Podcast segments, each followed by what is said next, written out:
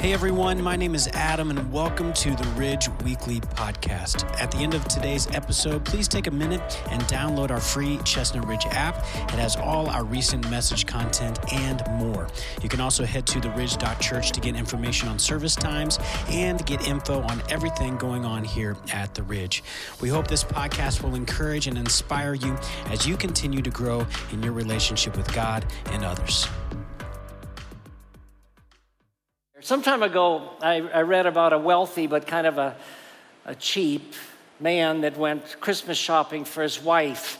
Uh, he found himself at, at, the ladies' perfume desk area of a, one of the finer department stores, and a clerk saw him there and asked what he wanted. And he said, Well, I'm just looking for something to give my wife for Christmas. And so she looked for a moment and produced a bottle of perfume. And the guy said, How much does it cost? And she said, Well, it's uh, $75. And he said, That's too much. I don't, I don't want to spend that much on it. So she said, Okay. And she went back and she produced a, a little bit of a smaller bottle and brought it to him. How much is that? And the response was, Well, it's, it's $50. And, and the guy said, it's, it's still too much. I don't want to spend that much.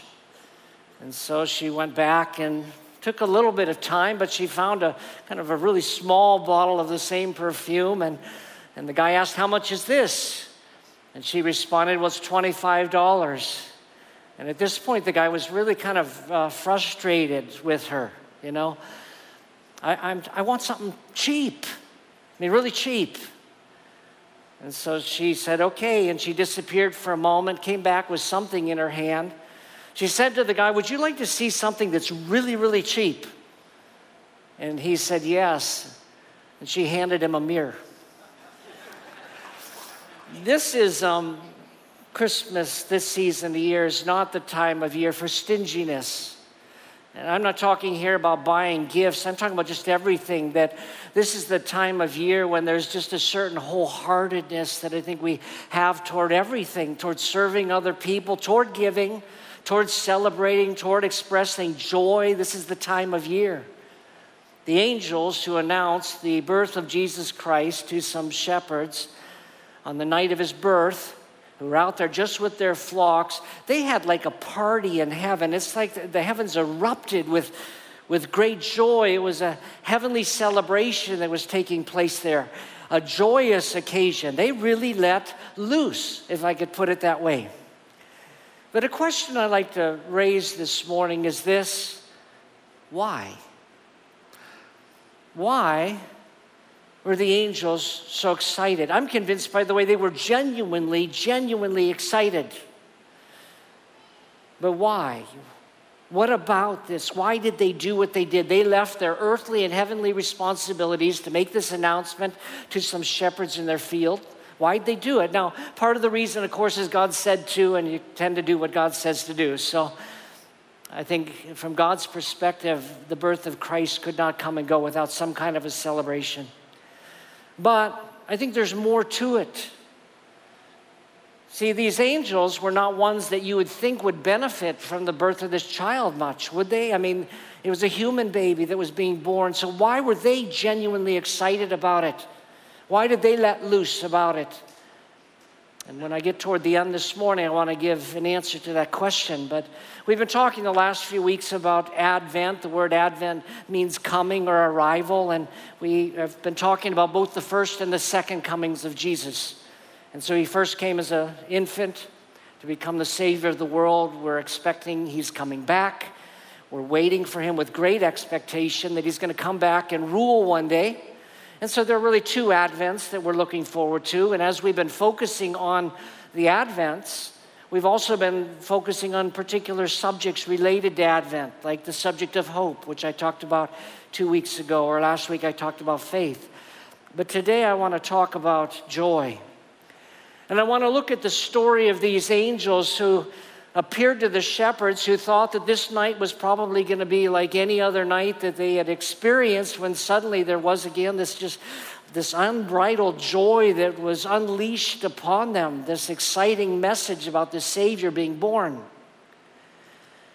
Now luke begins the chapter that we're going to be looking at here today by describing how Joseph and Mary made their way to Bethlehem. At the time, they were living in Nazareth, and they went to Bethlehem because they were required to, to register. It was, it was like a census. You know, every 10 years in our country, we do a census.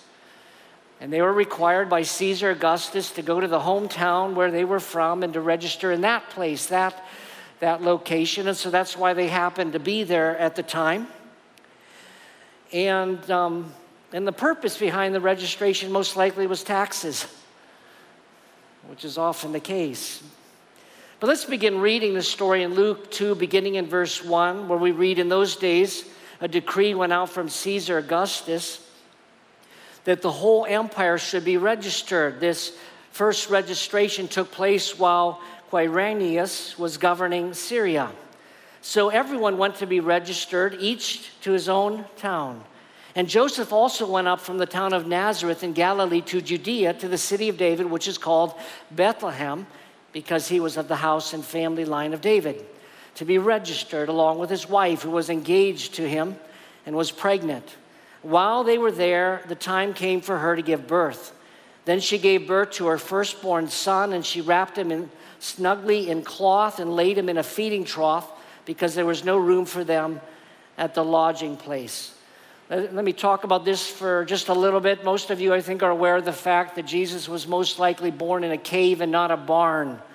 You know, as the Christmas cards depict this nice barn scene. It was most likely a cave. Uh, Dr. Jamieson writes about this. The ancient tradition that our Lord was born in a grotto or cave is quite consistent with the country being rocky. He was making the point that this traditional, this historical idea, that is out there that Jesus was actually born in a cave fits.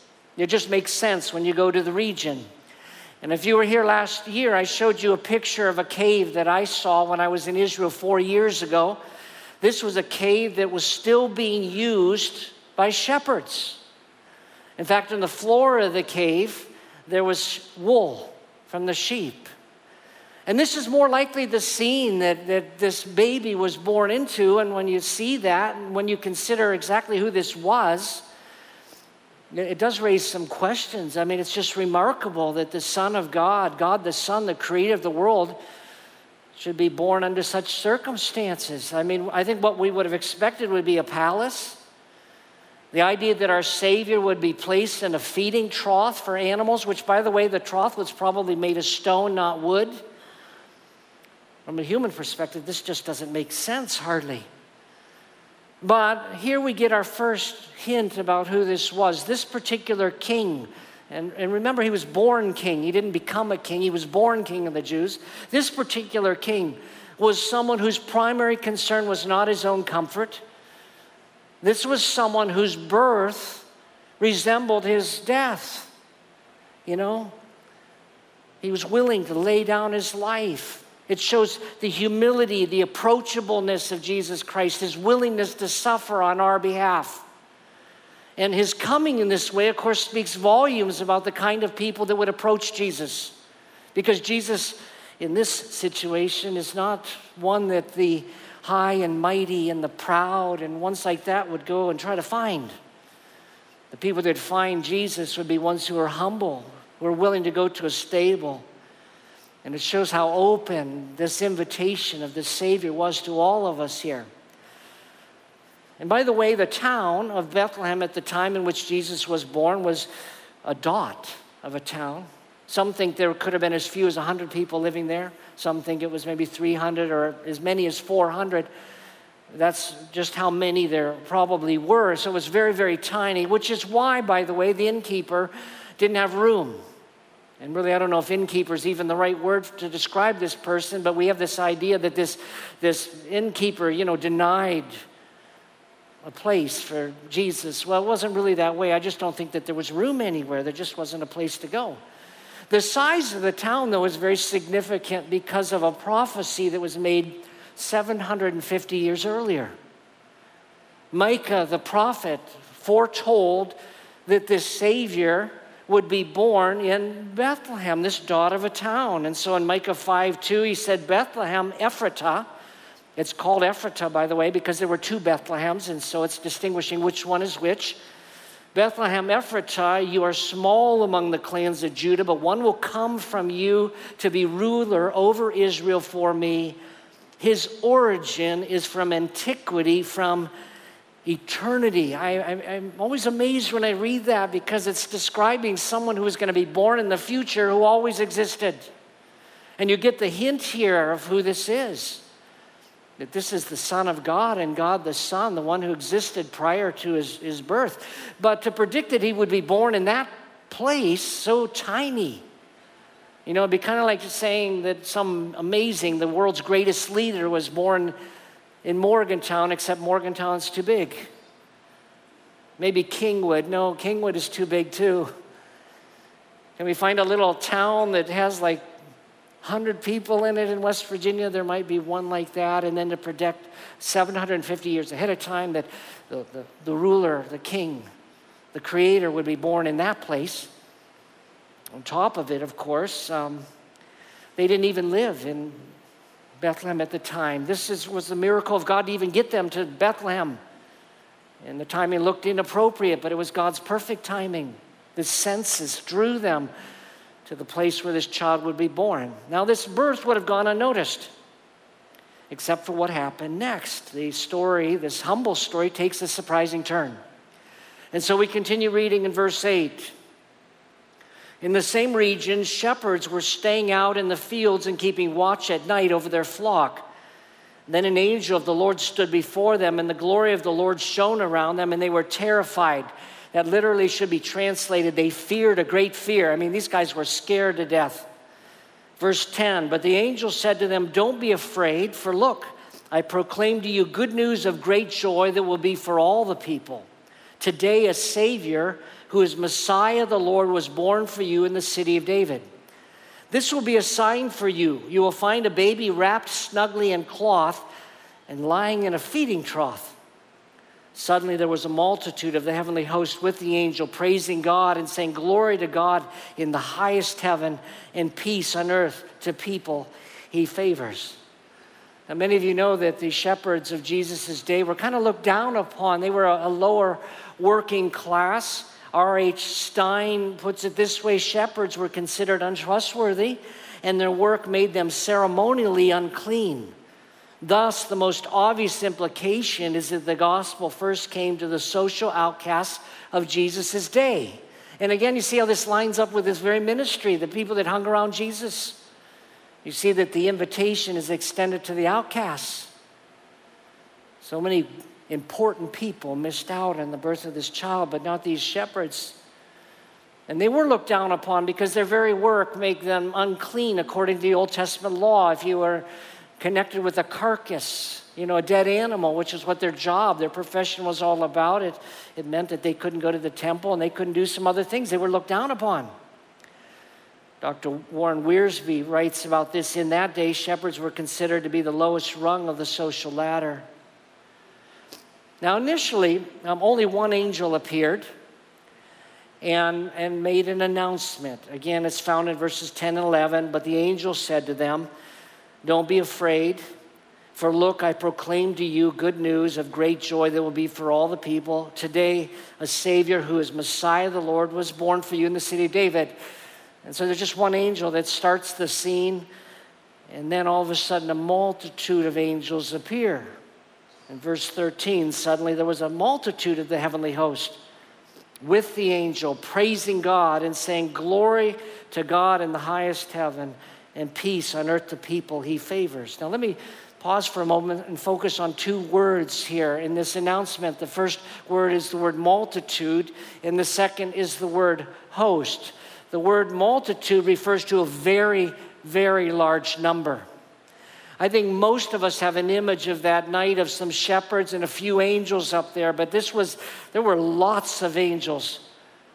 Dr. Lenski says this about it thousands of angels appeared and filled the expanse of the sky. Thousands of them. That's a little different scene than I tend to have in my mind about them. He goes on to say, by the way, it's possible there were 12 legions of angels. He's talking about some words that Jesus uttered later on when he was arrested. Jesus said, Don't you know I can call 12 legions?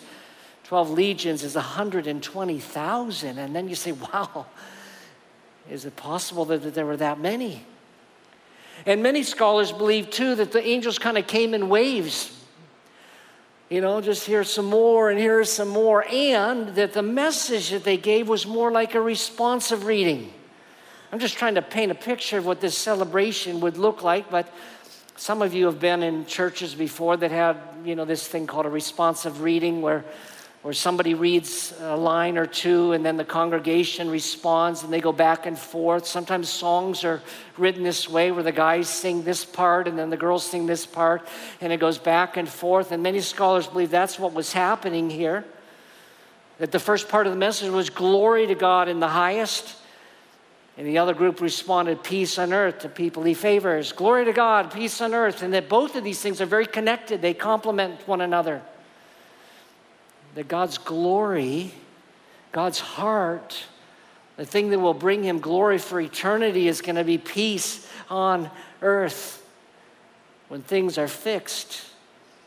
And here's where we begin to get a hint of maybe why these angels were so exciting, excited about the birth of Jesus. Now, this idea this responsive reading is captured in the, in the Christmas carol that we're going to sing at the end this morning.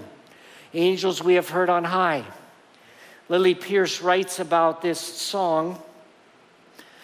The word Gloria is sung in, is sung in Angels We Have Heard on High.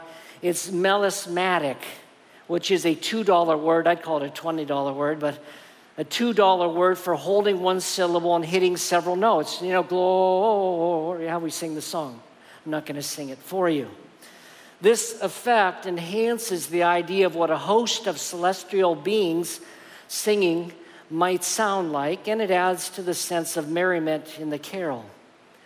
Now, I'm going to talk in a little bit about the background of this particular uh, carol that we're going to sing here. And, but I'd like, before I do, to read the rest of the story, and then I want to answer my initial question about what I think these angels were excited about. But let's continue reading here uh, what happened at the end of the story, beginning in verse 15 of Luke 2 when the angels had left them and returned to heaven, notice by the way that they returned to heaven, they didn't just disappear. They, it is evidence of the fact that that's where they came from. They came from God, had been sent by God.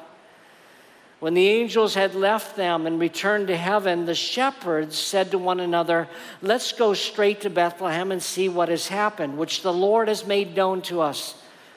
They hurried off and found both Mary and Joseph and the baby who was lying in a feeding trough. After seeing them, they reported the message they were told about this child. And all who heard it were amazed at what the shepherds said to them. But Mary was treasuring up all these things in her heart and meditating on them. The shepherds returned, glorifying and praising God for all they had seen and heard, just as they had been told. The shepherds passed on this story. They were so filled with joy, you know, because you can imagine if this happened to any one of us, you just couldn't keep silent about it.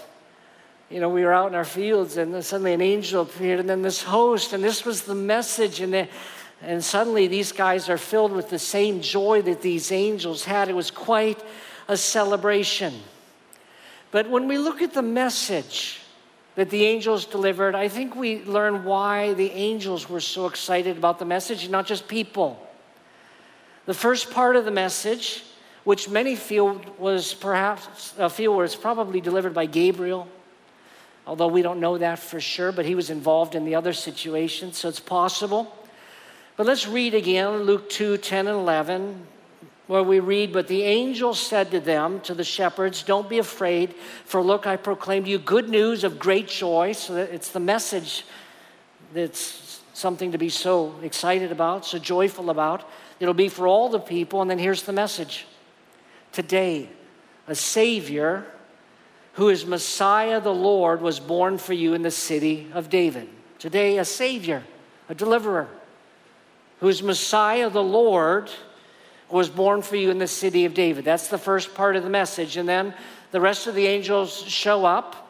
In verse 13, suddenly there was a multitude, thousands, you know, of this heavenly host with the angel, praising God and saying, and here's the message Glory to God in the highest heaven and peace on earth to people he favors. By the way, I've mentioned earlier that I wanted to mention the word host, you know, multitude and also host.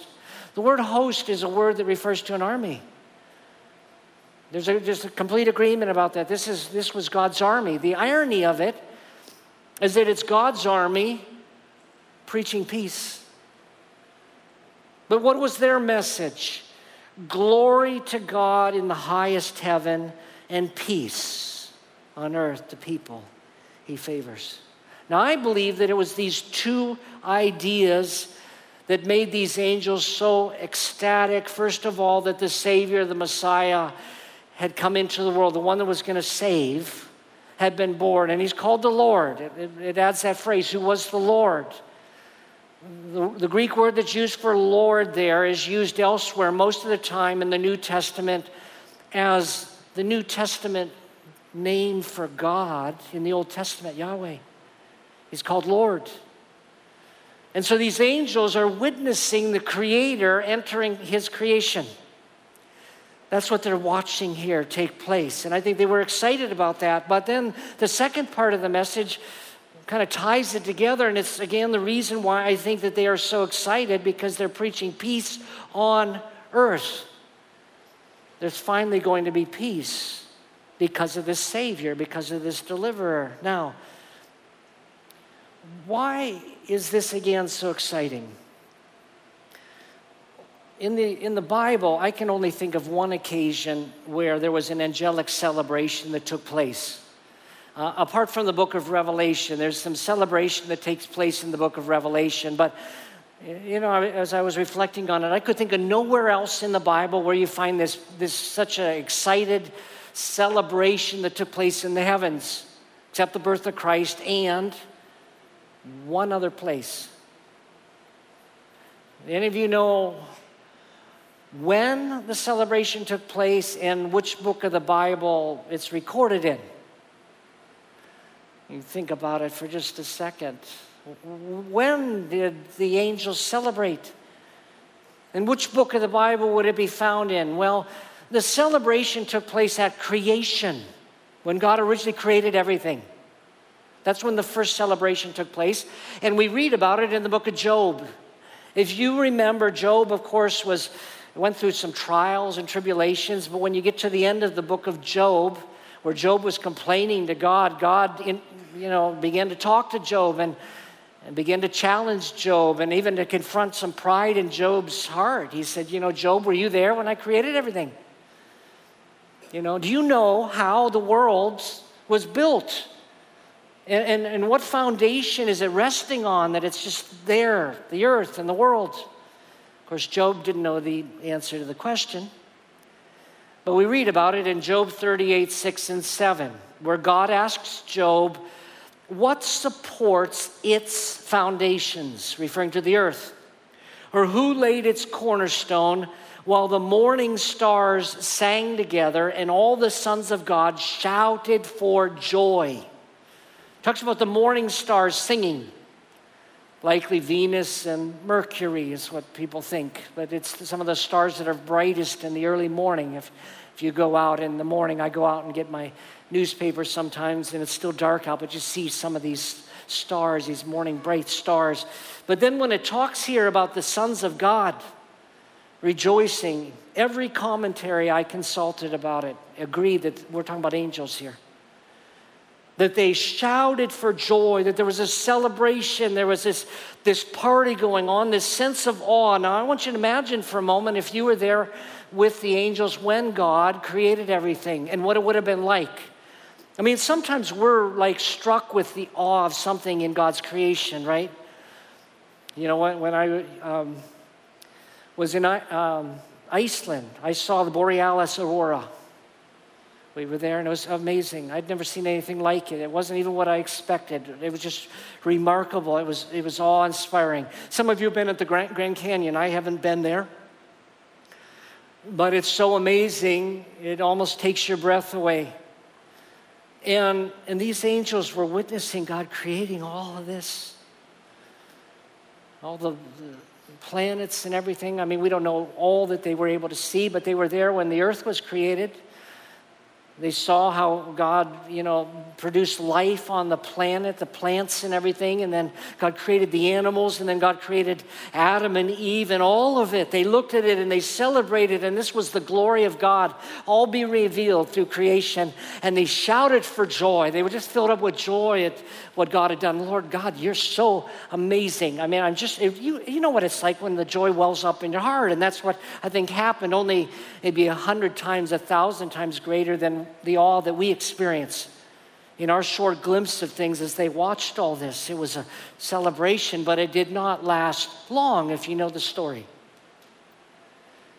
Because not long after, and we don't know how long, but not long after God created Adam and Eve, one from the angel's own number rebelled against God, taking what many feel was a third of the angels with him. And Satan tempted Adam and Eve to disobey God, and it ruined everything. Everything was ruined. God had told Adam and Eve this is what was going to happen. God gave Adam and Eve everything in, in the garden, and all of the world was there. Everything was theirs except one thing. God said, just don't eat from this tree in the middle of the garden, because in the day that you eat of it, death's going to come upon all, everything. And now they disobeyed God. Paradise became a place of thorns and thistles and rust and hatred and pain and sorrow, sickness, death, and spiders. And on and on, all the things in this world, the evidence is all around us. Everything was cursed. I don't understand why that it just had to be that way, but that was it. Death came to all of it. And so the Apostle Paul talks about the fact that to this day, creation itself is groaning. He talks about how all of creation is under the bondage of corruption. Everything's, you know, you leave it out in the weather, it's going to die. Everything, you know, second law of thermodynamics. That's, that's the world we live in. And in Romans 8 22, Paul wrote, For we know that the whole creation has been groaning together with labor pains until now. It's like it's just this pain, longing for, wanting to give birth to something new, something better, something that would fix all this. In addition, the relationship that people had with their Creator was, was blocked or severed. Sin had come between people and God. And so we find the evidence of this when Adam and Eve, of course, are hiding in shame in the Garden of Eden from God. God, of course, knew where they were. God could have been and would have been justified had He said, Well, you blew it. That's it. Live with it. He could have allowed creation just to go its way, or He could have started over. He could have said, Well, I mean, this didn't work. He could have started over. But none of this caught God by surprise. None of it did. When God created people, He knew this was going to happen. He knew it before He created them.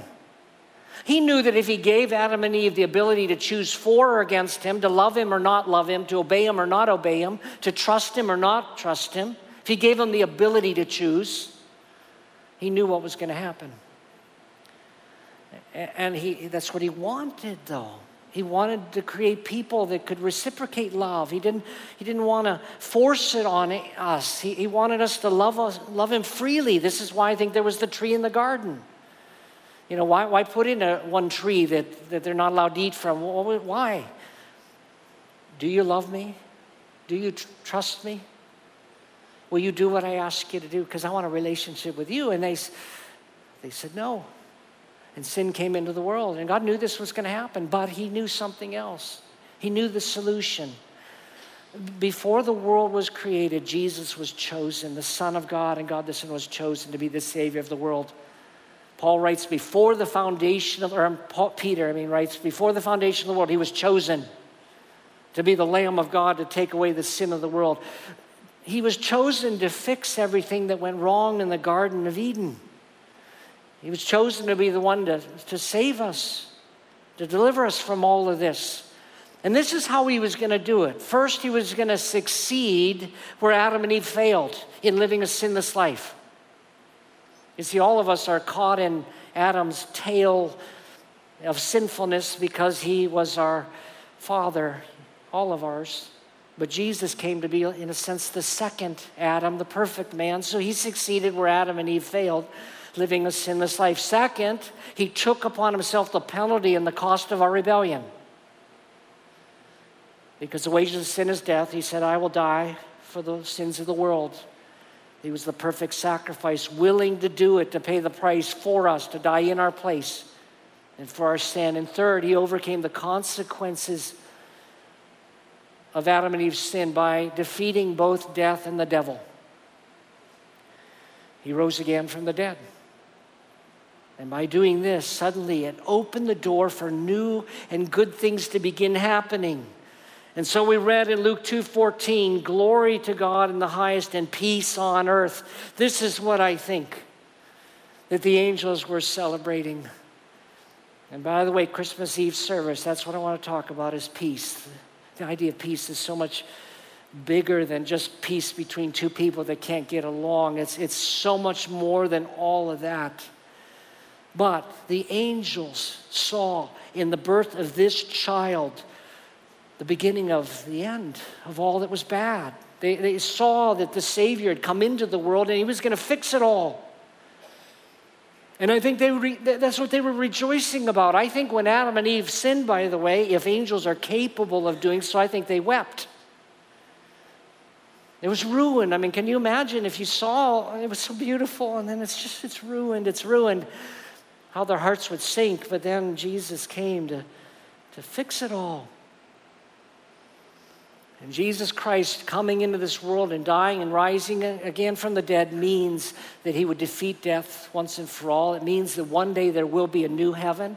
One day there'll be a new earth. It means one day we'll get a new body if we put our faith in Jesus Christ. One day Satan will be put away, locked away forever. It's all going to be new, it's all going to be fresh, a new creation. The starting point for some of us here, though, today is to become part of it by putting your trust in Christ.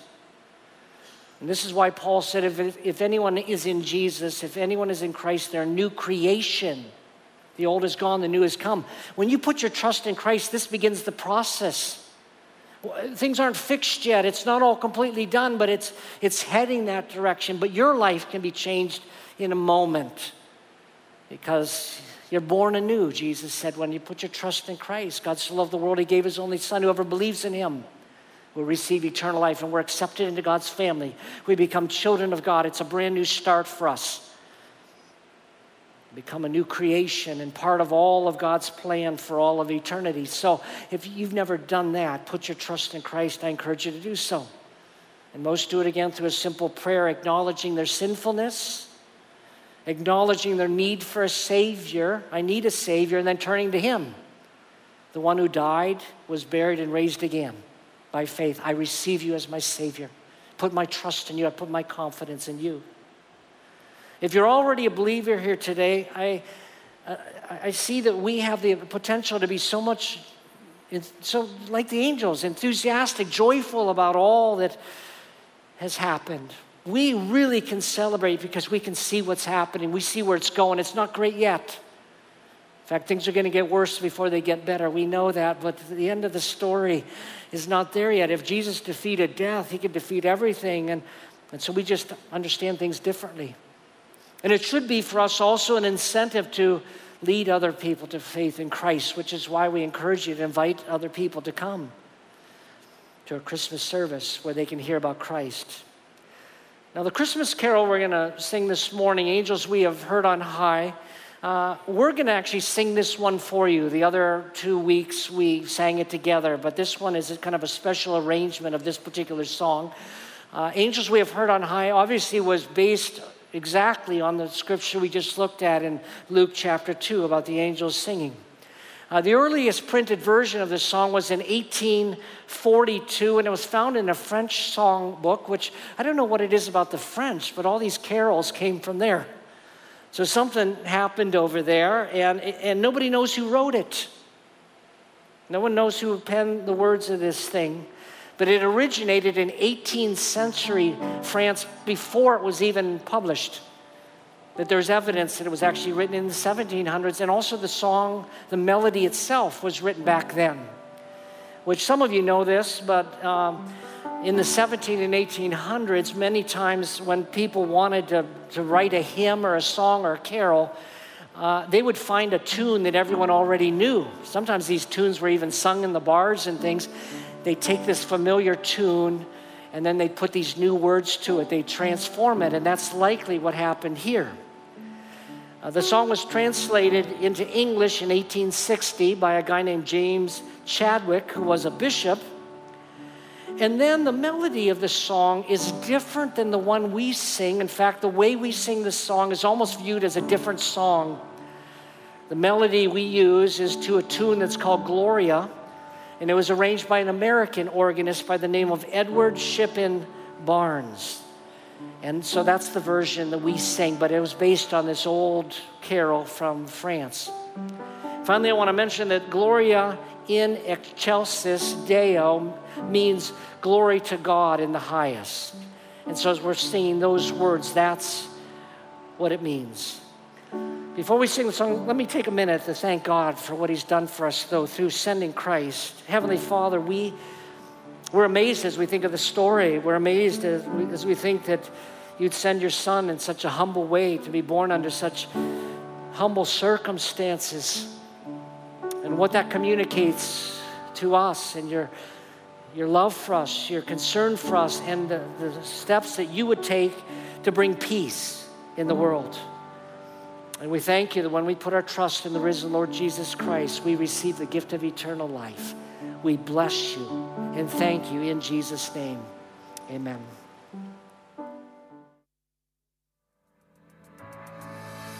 Thanks for listening to the Ridge Weekly Podcast. If you'd like to hear more messages now, you can check out our past series at theridge.church slash messages or download the free Ridge app. Thanks again for listening, and we will see you next time.